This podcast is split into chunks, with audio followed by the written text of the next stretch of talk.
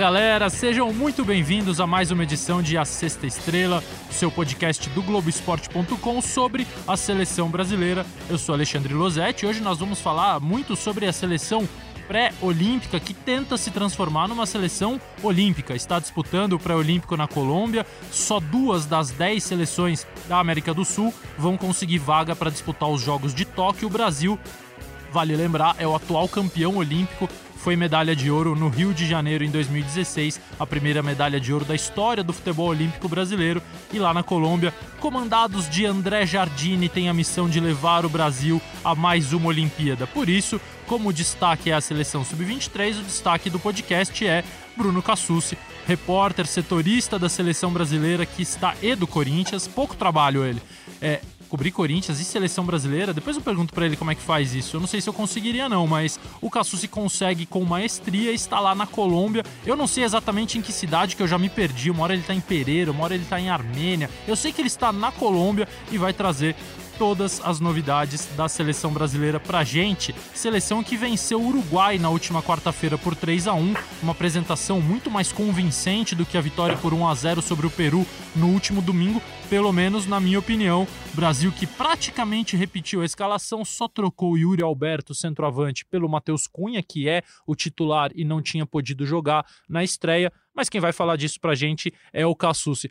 Caça, bem-vindo, obrigado por interromper um pouquinho do seu trabalho aqui para falar com a gente. E me diz uma coisa, eu fiquei com a impressão de que o Brasil evoluiu bem do primeiro para o segundo jogo, estava um pouco temeroso porque certamente o jogo contra o Uruguai inspirava mais cuidados, mas fiquei com uma boa impressão dessa segunda partida, nem tão boa assim da primeira. Você aí vê a mesma coisa e principalmente como é que o Jardine e os jogadores viram essa evolução do Brasil do primeiro para o segundo jogo, Caça? Fala, Losete, satisfação conversar contigo. É, cobrir Corinthians e seleção é difícil, mas nem tanto quanto fazer podcast, blog, comentar na TV sua vida também não tá fácil, não. Ah, tamo é, aí. Boa, falo... garoto. Para que o chefe escute. Eu... eu falo contigo aqui de Armênia. A seleção jogou em Pereira na, na última quarta-feira e a gente viajou para cá logo depois da partida. Uma viagem curtinha de uma hora.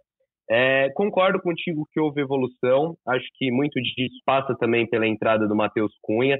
É, diferentemente do Yuri Alberto, que é um centroavante que fica mais dentro da área, esperando a bola, Matheus Cunha sai muito para receber, abre espaço, dá opção de pivô, opção de passe.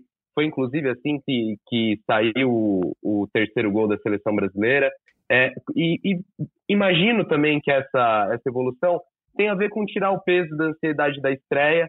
É, também tem um aspecto físico, né? A gente sempre nesse começo de ano pondera é, que os clubes ainda estão em começo de temporada, que os jogadores não estão na forma física ideal, e nessa seleção brasileira não é diferente, né? Na estreia foram 10 jogadores titulares que atuam no Brasil. É, com a entrada do Matheus Cunha, o time de, da última quarta-feira teve nove atletas que atuam no futebol brasileiro. Ou seja, está todo mundo começando, todo mundo ainda entrando em forma, entrando em ritmo. É, acho que a, que a seleção evoluiu e ainda tem potencial para evoluir ainda mais. Aliás, Cassucci e eu falamos do Matheus Cunha e é sempre legal a gente usar exemplos para demonstrar como o futebol brasileiro é um reino de incompetentes. Né? O Matheus Cunha é paraibano, ele morou no alojamento do Couto Pereira, estádio do Coritiba, na casa do Coritiba desde os 14 anos e foi embora em junho de 2017 sem qualquer perspectiva, sem atenção e acabou indo jogar no Sion da Suíça e lá ele virou vitrine, foi para o Leipzig. E aí eh, o Matheus Cunha nunca jogou profissionalmente no Brasil e os brasileiros hoje mal conhecem o jogador que hoje se tornou uma esperança da seleção olímpica e por que não possa se tornar uma esperança da seleção principal. Então, só fazendo esse parênteses de como o futebol brasileiro é mal cuidado e a gente tem que aproveitar os exemplos para cobrar melhorias em, em todos os aspectos. Cassu, se você concorda que o jogo contra o Uruguai era o mais perigoso da primeira fase, eu achava isso antes do jogo. Depois de ver o Uruguai jogando e, e mais inofensivo, principalmente na parte ofensiva, né, um time que ataca muito pouco, é, eu fiquei na dúvida: será que pode vir alguma coisa mais difícil pela frente do que já veio? Decepcionou um pouquinho, né? Na estreia, já na primeira rodada, eu tive a oportunidade de ver o Uruguai enfrentar o Paraguai e também não, não gostei muito.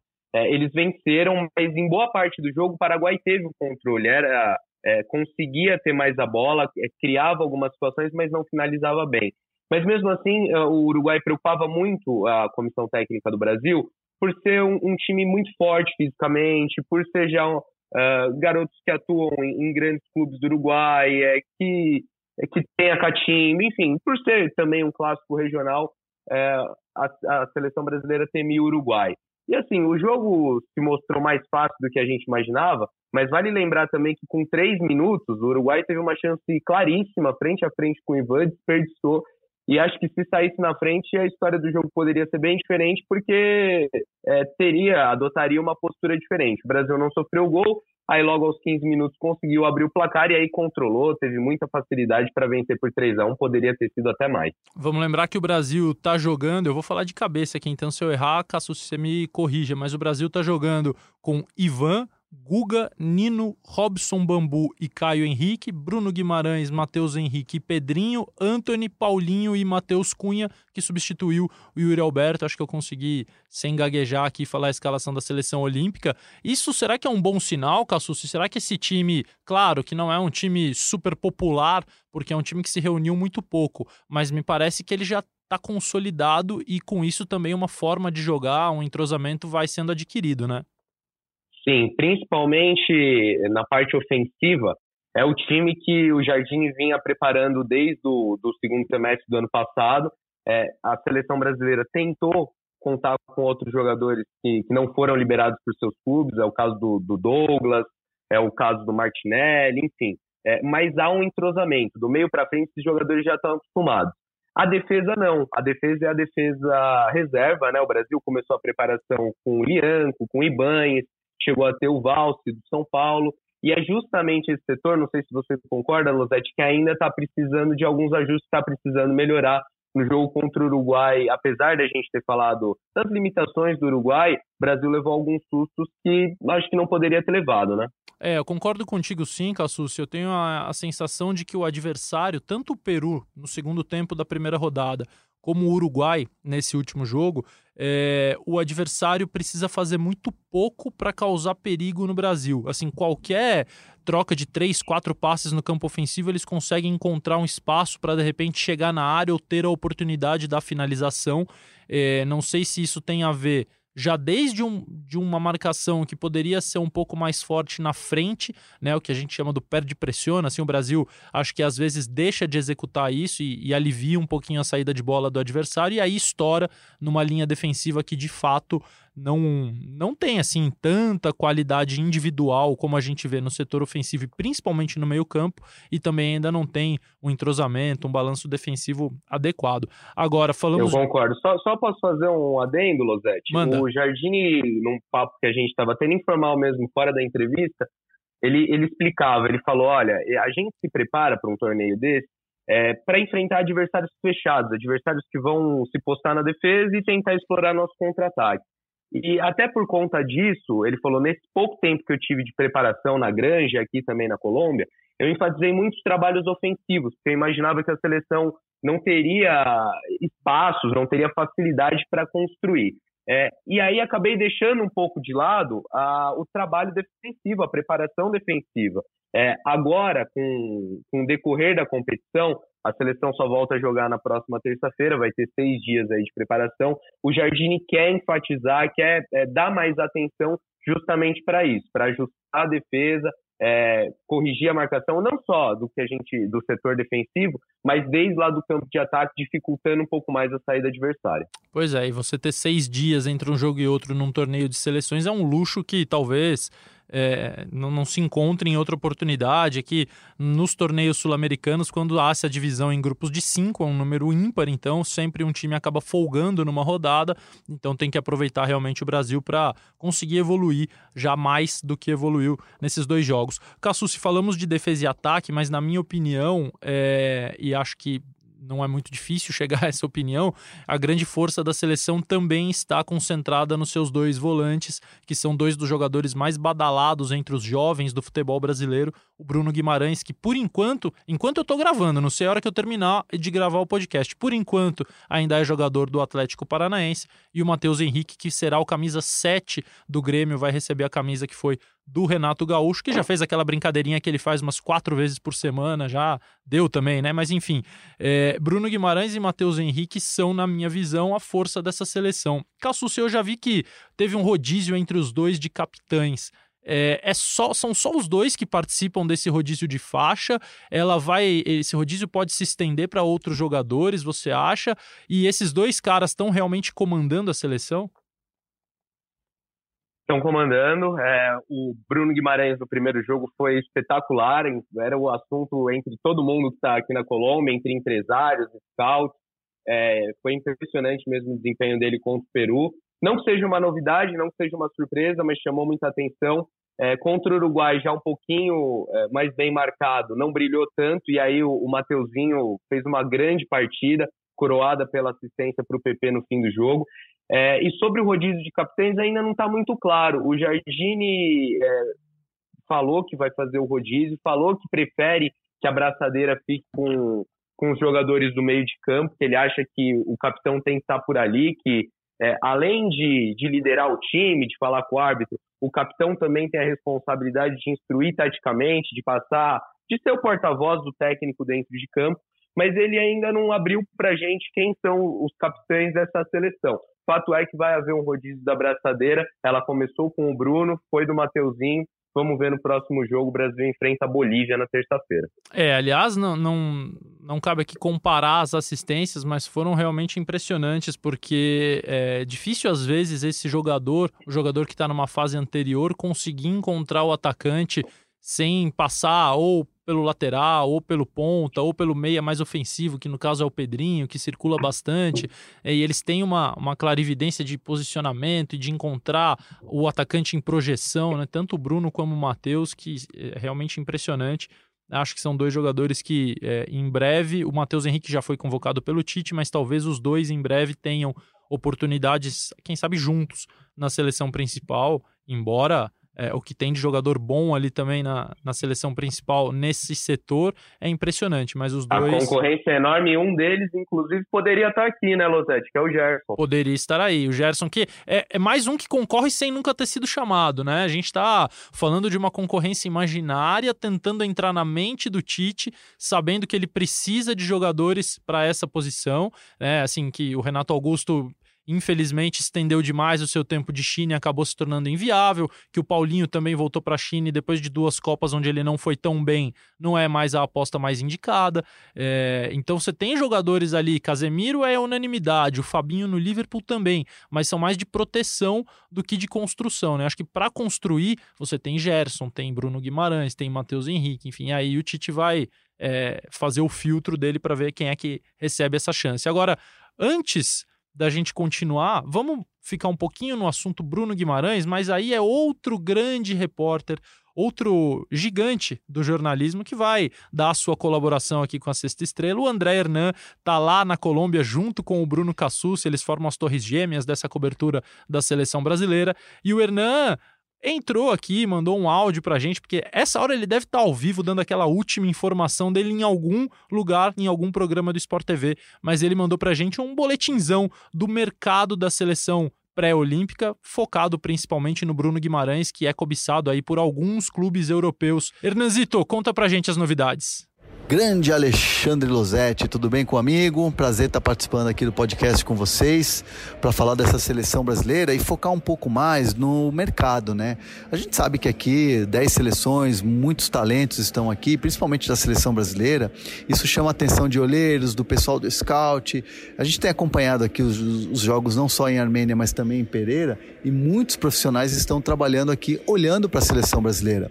O que eu posso te dizer, assim, nesses dois primeiros jogos, é que assim, é, dois jogadores estão chamando a atenção desses profissionais. Eu conversando com um deles, é, me disseram que na, na, nas, nas, conversas entre eles chama a atenção, por exemplo, o Ivan, goleiro da Ponte Preta, pela estatura, pelo, pelas defesas que fez, principalmente no jogo contra o Uruguai.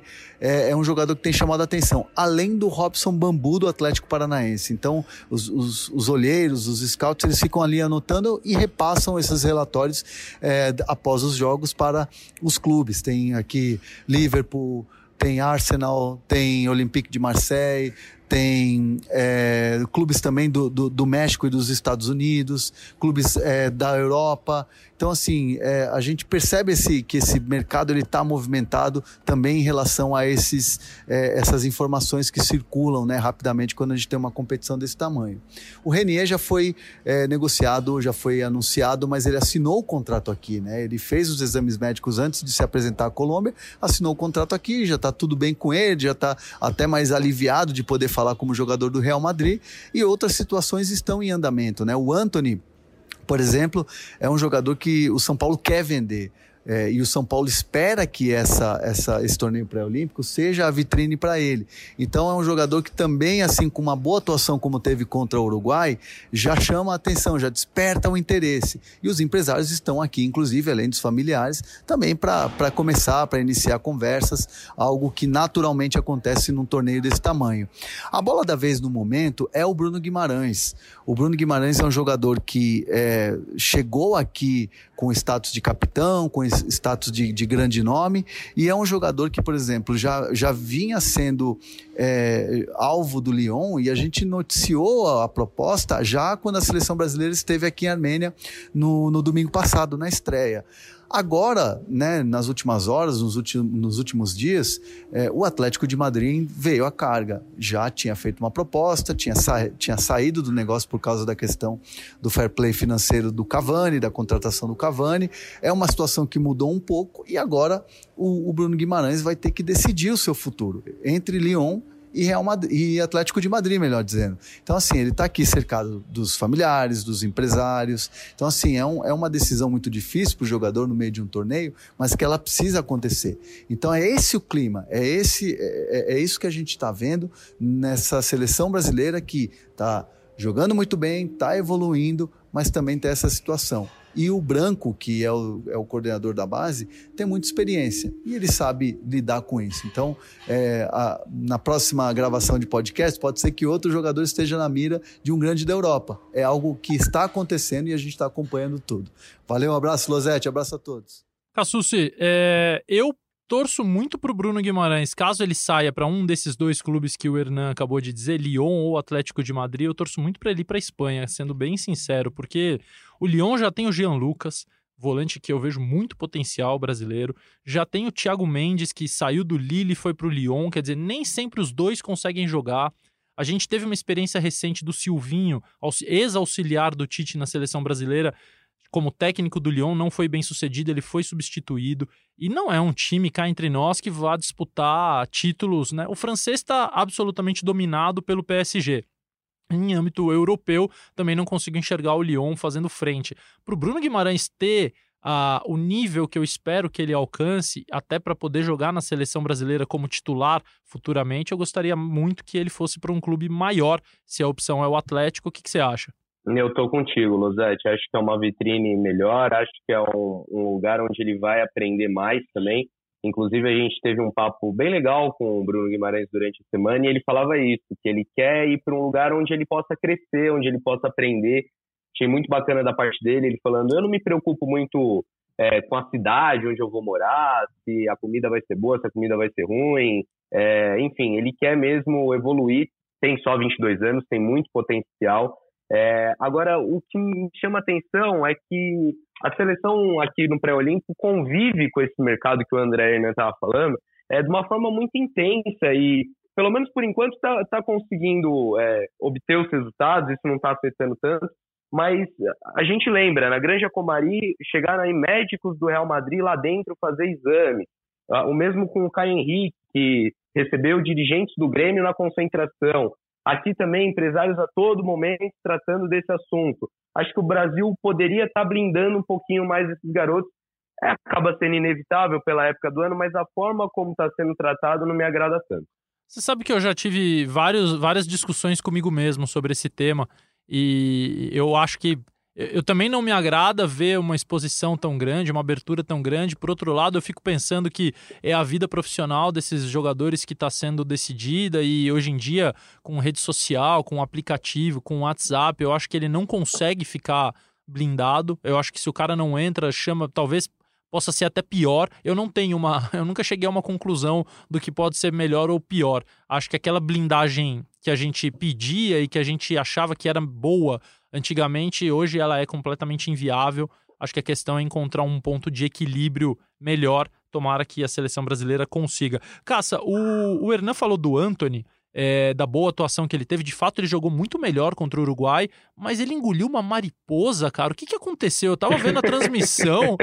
E aí o Roger, o Led e o Luiz Carlos Júnior deram essa informação que certamente veio aí de vocês, de você, do Hernando, Edson Viana, que também tá na cobertura da seleção.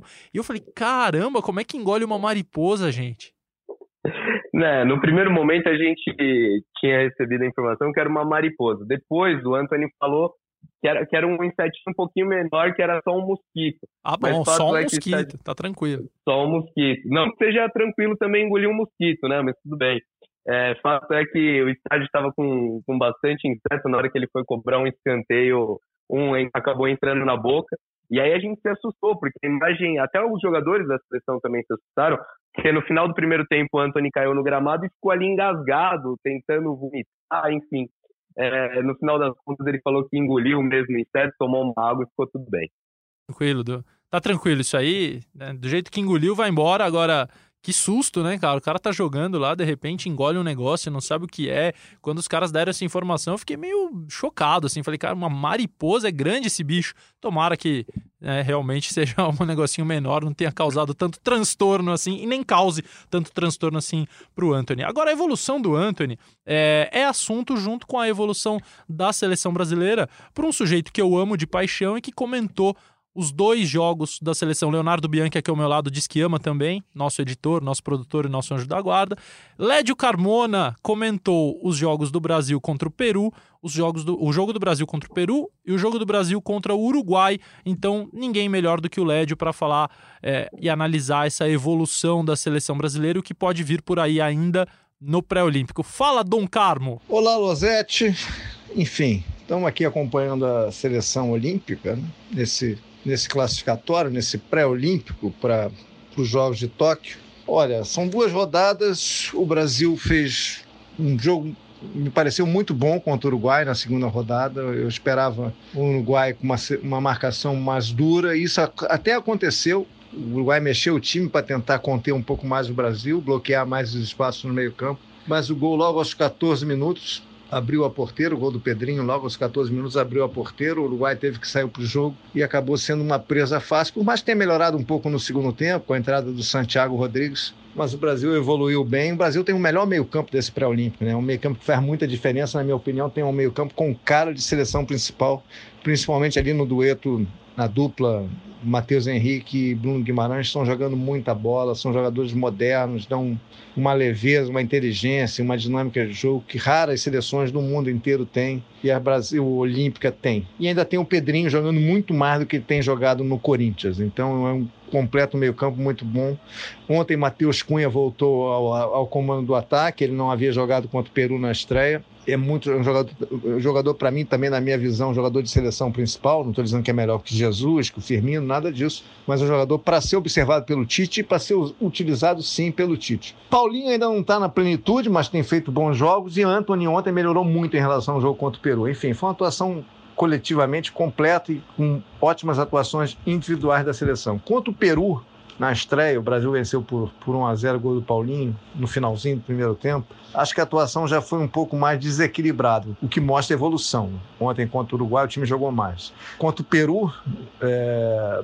o Brasil fez um jogo bom no primeiro tempo, muito bom. Achou um gol no final, num passe perfeito, parecia um, uma tacada de sinuca do Bruno Guimarães para a infiltração do, do Paulinho. E mas só no segundo tempo tomou sufoco do Peru, o time diminuiu e demonstrou alguns defeitos defensivos que precisam ser observados, principalmente para o quadrangular final. O Brasil vai se classificar, certamente vai ter um quadrangular final. É provavelmente enfrentando Argentina, Chile ou Colômbia e mais um desse grupo que pode ser Uruguai ou Paraguai.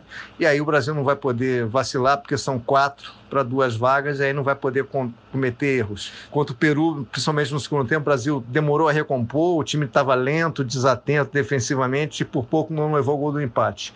Isso já não aconteceu ontem contra o Peru, contra, contra perdão, contra o Uruguai. É, é uma seleção forte, é a melhor seleção do pré-olímpico, sem dúvida nenhuma. A Argentina tem um bom time também.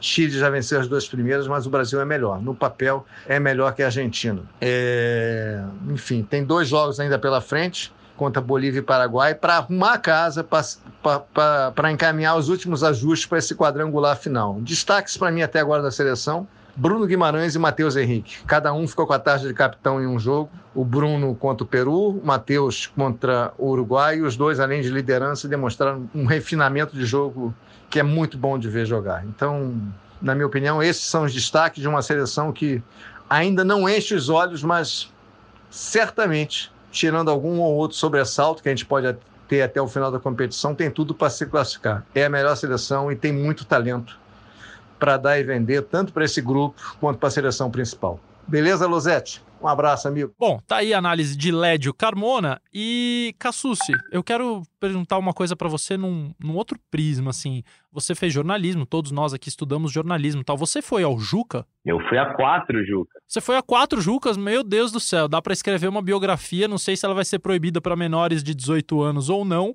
mas certamente dá para fazer uma grande biografia de Bruno Cassucci no Juca, que para quem não sabe são os Jogos Universitários de Comunicação e Artes. É o verdadeiro motivo de uma pessoa fazer faculdade de jornalismo, né? É participar do Juca, certamente a melhor coisa que pode acontecer a um ser humano. E às vezes, Cassucci, eu vejo jogos desse pré-olímpico assim pela televisão, vejo os estádios, e eu fico pensando assim, caramba, o Juca tinha mais clima de competição do que isso aí. Você sente a mesma coisa? Parece que tem mais scout e olheiro de clube europeu do que gente torcendo mesmo.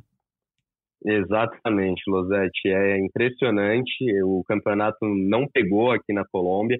É, na verdade, nos jogos do time da casa, é, o público está sendo muito legal. O estádio lotou tanto em Pereira como em Armênia.